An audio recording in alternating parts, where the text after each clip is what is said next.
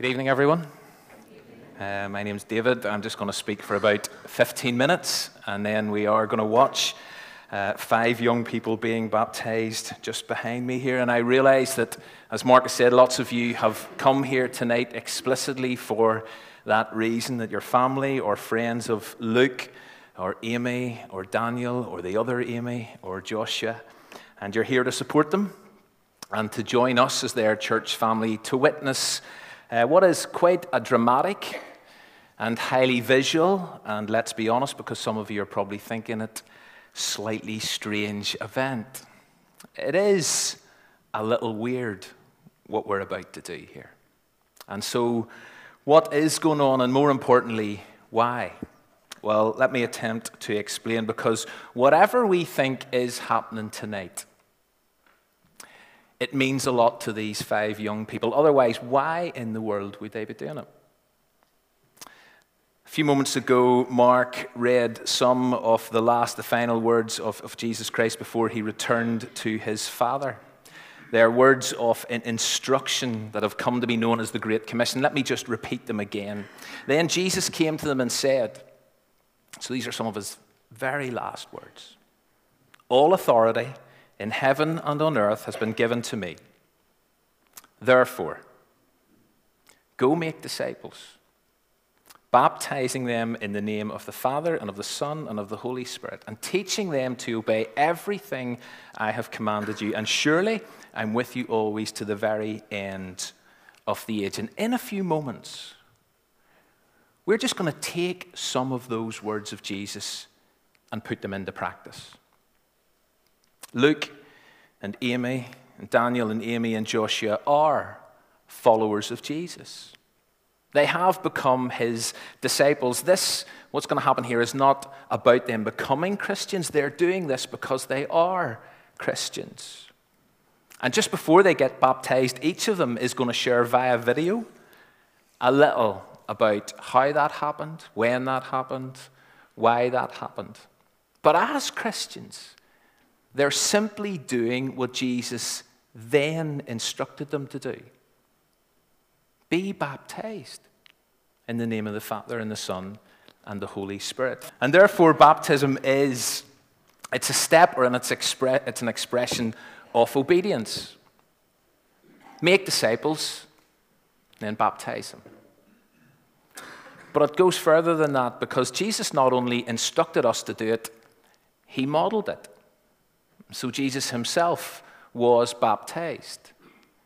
And so as twenty-first century followers of Jesus, as those who have committed themselves to walking as Christ walked, Luke and Daniel and Amy and Amy and Joshua are just picking up on the example of Jesus. And so baptism is an expression of obedience to Jesus, but it's also a reflection of the example of Jesus. But back to those famous last words, because not long after Jesus said them, he left his disciples. He went home to be with his Father. But then he enabled them, or he empowered them, to go and to be his witnesses, wherever they went. And so they went as his witnesses, and they started to tell people the gospel. This good news message about Jesus, about his inspirational life, his sacrificial death, his incredible resurrection.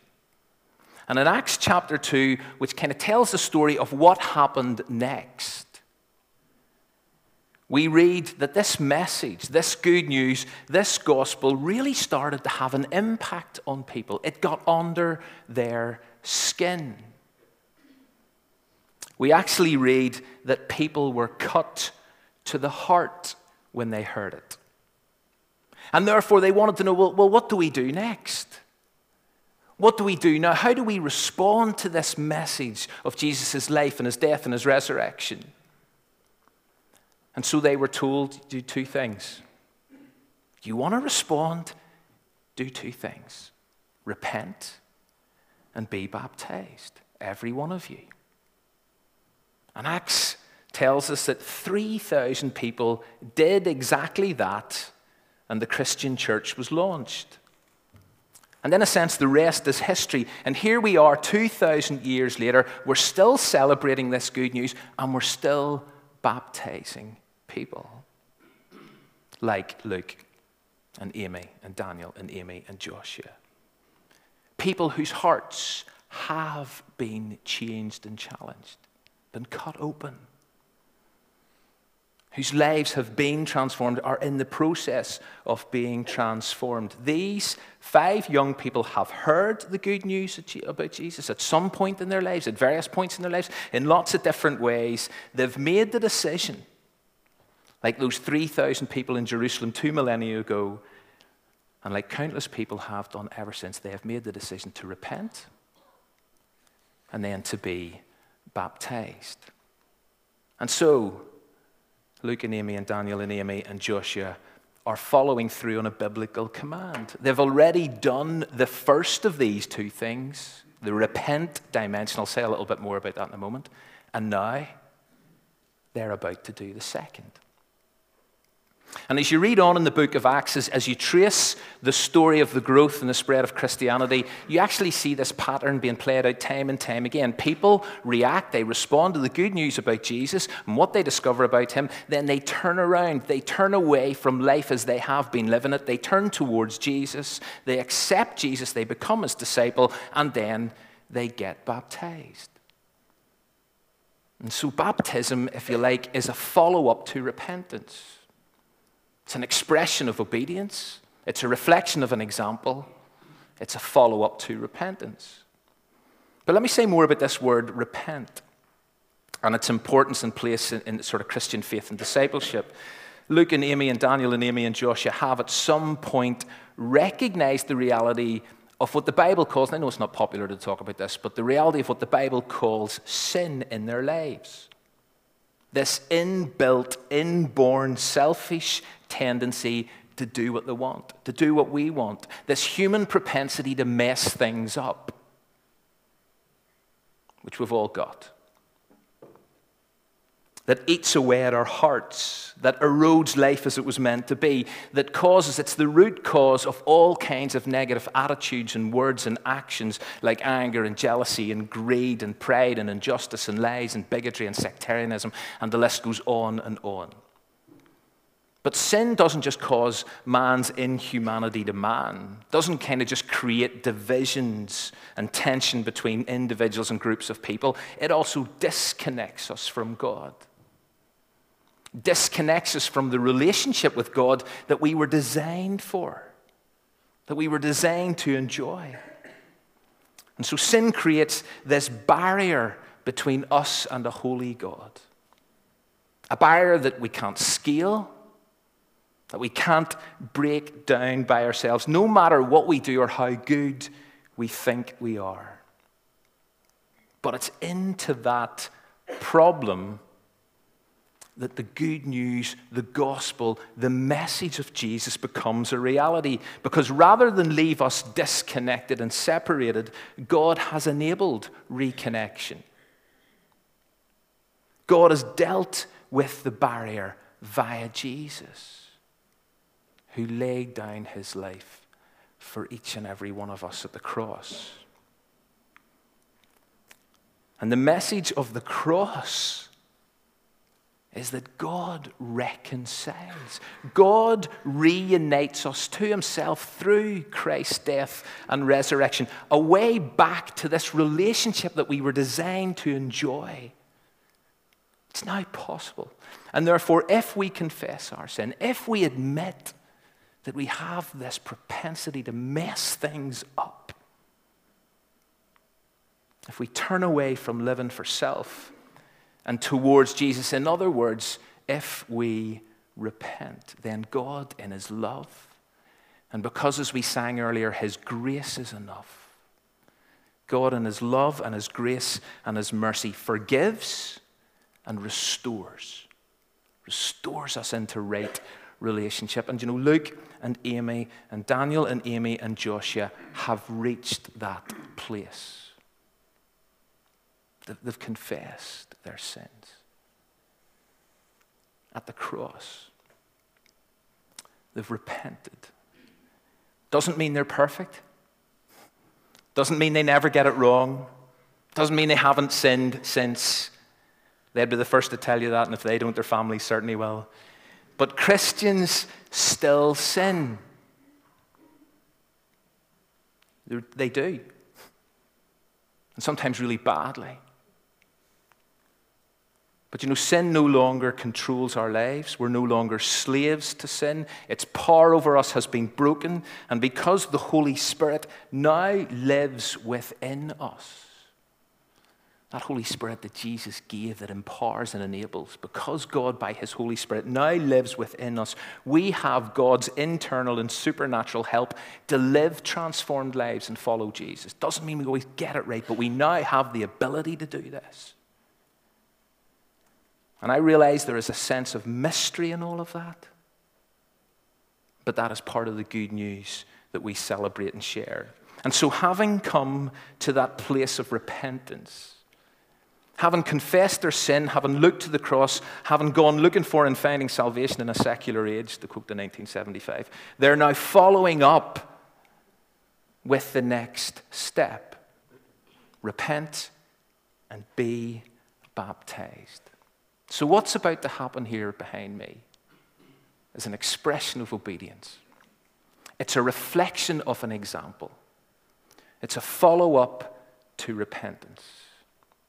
And then finally, this dramatic event is a rich act of symbolism. You see, the actual practice and physical act of baptism speaks volumes. It, it pictures something. And it connects the person, each of the five, it connects each of them. Again, sense of mystery here. But it connects each of them with the death and resurrection of Jesus. I'm sure we've all heard this, the saying that, that every picture tells a story. Apparently, and it's a proverb, apparently it came into popular use around eighteen forty-seven. And it means that every picture says something. Every picture communicates visually and has an explanation. Well, in many ways, believers' baptism, what we're about to do, is a picture. It's a visual, animated picture that tells a story. And so as each young person enters this water and gets baptized, they are communicating something, something that's really important, something that's very significant. And as every picture tells a story, here's the story that they're communicating. As they are immersed in water, that's what's going to happen. The actual word baptized in the New Testament primarily means to immerse.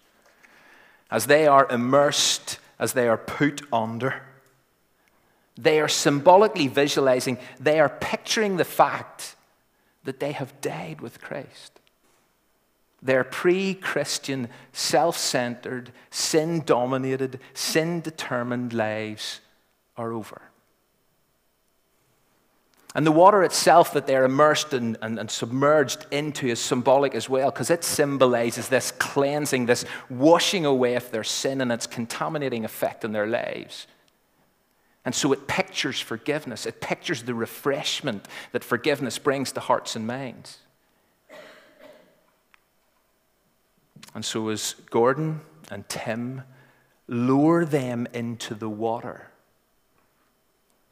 they're identifying with the death of Jesus and all that it accomplished and all that it accomplishes for them. But it doesn't end there. No, we often say this. They're not held under indefinitely, because that would be deeply disturbing. Uh, but the thing is, Jesus didn't remain dead. And therefore, just as he rose up from the grave, Luke and Amy and Daniel and Amy and Joshua will rise up out of the water, symbolizing and declaring, do you know something? New life has begun. The old is gone. The new has arrived. And they're coming up out of the water screams of a dramatic and transformational resurrection into a Christ-oriented, Christ-centered, Christ-focused, Christ-honoring way of life. And so these five baptisms that we will witness very shortly are rich in symbolism. Every picture, this picture, tells a story. And as you watch what goes on here, please don't miss the significance of these milestone moments. Celebrate them. And we give you permission to celebrate them in whatever way you want to celebrate them. Celebrate them. Share in the joy of Luke and Amy and Daniel and Amy and Joshua. But please also allow this expression of obedience, this reflection of an example, this follow-up to repentance, this rich act of symbolism. Allow it to speak into your own life here tonight. And if you have any questions for us about what is about to happen, what does happen, you want to discover more, please do ask us afterwards. Let me pray. Almighty God, we give you thanks for your Son, Jesus Christ, who was baptized in the River Jordan and who at the cross passed through the deep water of death. We praise you that you raised him to life and exalted him. And so now, I ask that you would send your Holy Spirit, that this baptism may be for Luke and for Amy and for Daniel and for Amy and for Joshua, a union with Christ in his death and resurrection, so that as Christ was raised from death through the glory to the Father, that they may also be raised to newness of life. Pour out your Spirit on them, God. Anoint them for service, that they may grow more and more in the likeness of Jesus, in whose name we pray. Amen. Hi, I'm Amy Work. I'm thirteen and I'm in my third year at Wallace High School. So today I'm going to share with you my testimony and how I came to know Christ. I've been very blessed to have grown up in a Christian family, so that meant I was taught about God from a very young age. So I decided for myself that I wanted to become a Christian when I was about five years old. So I prayed to God and asked him to forgive me for all the wrong things I've done. I don't really remember the words I said or anything like that, but what I do remember is that I truly meant it and I wanted to follow Jesus for the rest of my life. For me, throughout primary school, being a Christian wasn't all that hard. I was surrounded by Christian friends, we were told about God, and Christianity was accepted. But then when I moved to high school, things got a bit harder. As well as some great Christian friends, I also have some close non-Christian friends. I just found it a lot harder to really step out and be a witness for Jesus. For me, it was all about what I said and did and how others saw me as a Christian. But almost two years ago, when I was eleven, my cousin Matthew died, and I just went through a really hard time. But that's when I learned that I needed to fully rely on God, and that being a Christian isn't about anything I do, but it's about what God has done for me and my personal relationship with him. And I'd love to just say thanks um, to all the teaching here at Windsor. It's really great and encouraged me in my walk with Jesus. And also thanks to my great family and friends who have supported me every step of the way. I'm here today getting baptised to let you all know that Jesus is my Lord and my Saviour, and I love him very much. Hello, um, my name is Amy Dara. I'm sixteen and I'm studying for my G C S Es at Stratham Grammar School. I became a Christian at the young age of six, so I don't really remember my life before Christ, but I do remember hearing loads of Bible stories and hearing that Jesus died for me and he died to forgive my sins and I needed to be forgiven. So one night in bed, um, on my own, I prayed that God would forgive my sins and that he would guide me through life. Following God is amazing. It isn't easy, but it is so worthwhile. I've had many opportunities in school to talk about my faith, and I'm so thankful for that. And I feel that at those times, God has put the words that he wanted me to say in my mouth. Um, and I'd like to thank my mum and dad, my friends in church and my friends in school for, um, for helping me through my faith, and the brilliant leaders at Clay and Sarah McCormick, my mentor. Thank you so much for uh, the work you've done in my life so far, and I can't wait to share the rest of my journey with you. tonight I'm excited that I'm about to get baptized, and I want to share with you that I love Jesus and He is my Lord and Saviour.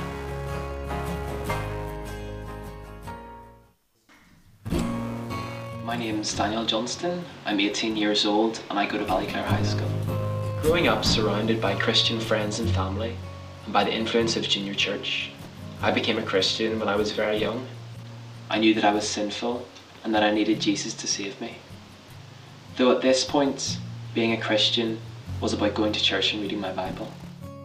It wasn't until I was about eleven that I understood that um, being a Christian was more than these things. It was about having a relationship with God. A God who loves me and a God who wants a relationship with me. And it was at this point that I gave my life to God.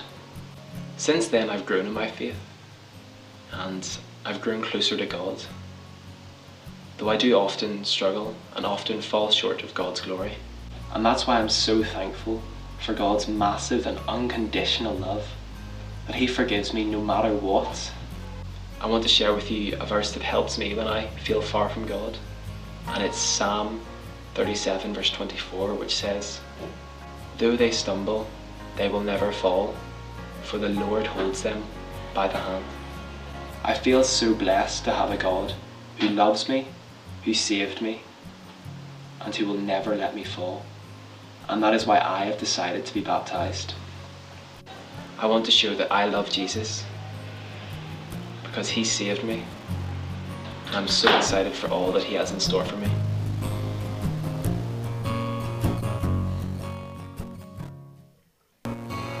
Hi, my name's Luke Marshall and I'm seventeen and I'm studying my A-levels currently at Methody. I grew up in a Christian home with my mum, my dad, my brother and my sister.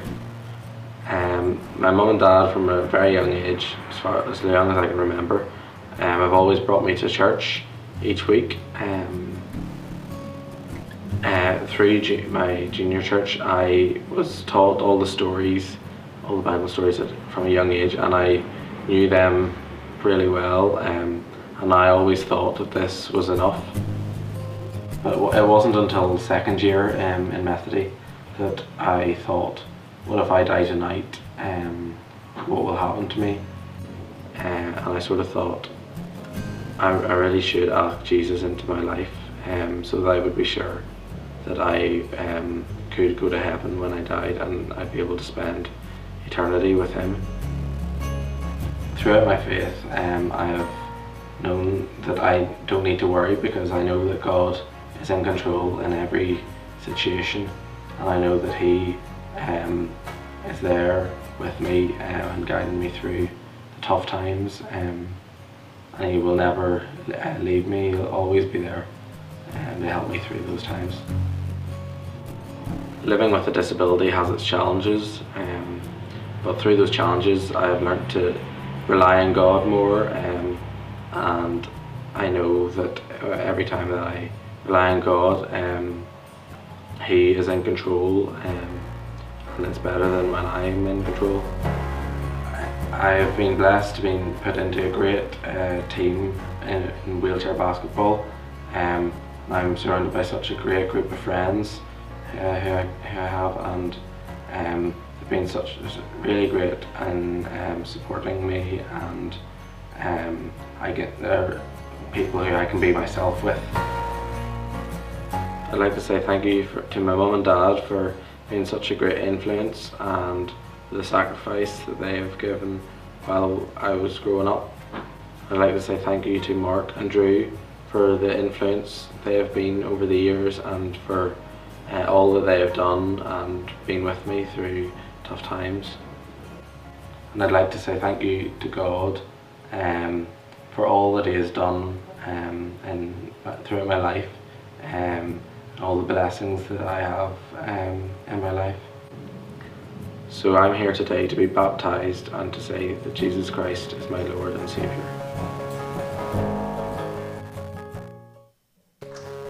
Hi, my name is Josh.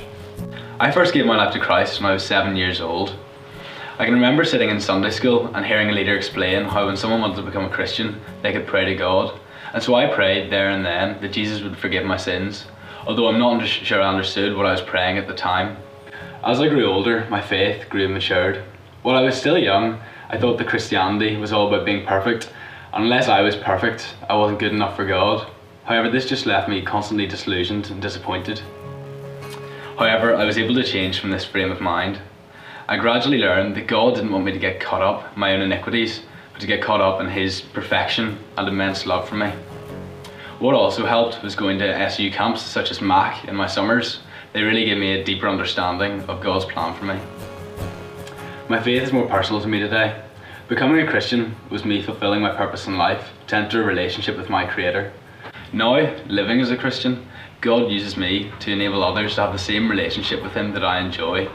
This means expressing God's love in what I say and how I act in my day-to-day life, so that people may see the impact of having the love of Jesus in your life. As a Christian, I can have hope that one day I will meet God face to face, and this defines how I live each day on earth. I can look always to Jesus and live joyfully. I owe a lot to my parents and to this church family for bringing me up in the knowledge that Jesus died for my sins. It brings me great joy to be baptised today and announce that Jesus Christ is my Lord and Saviour.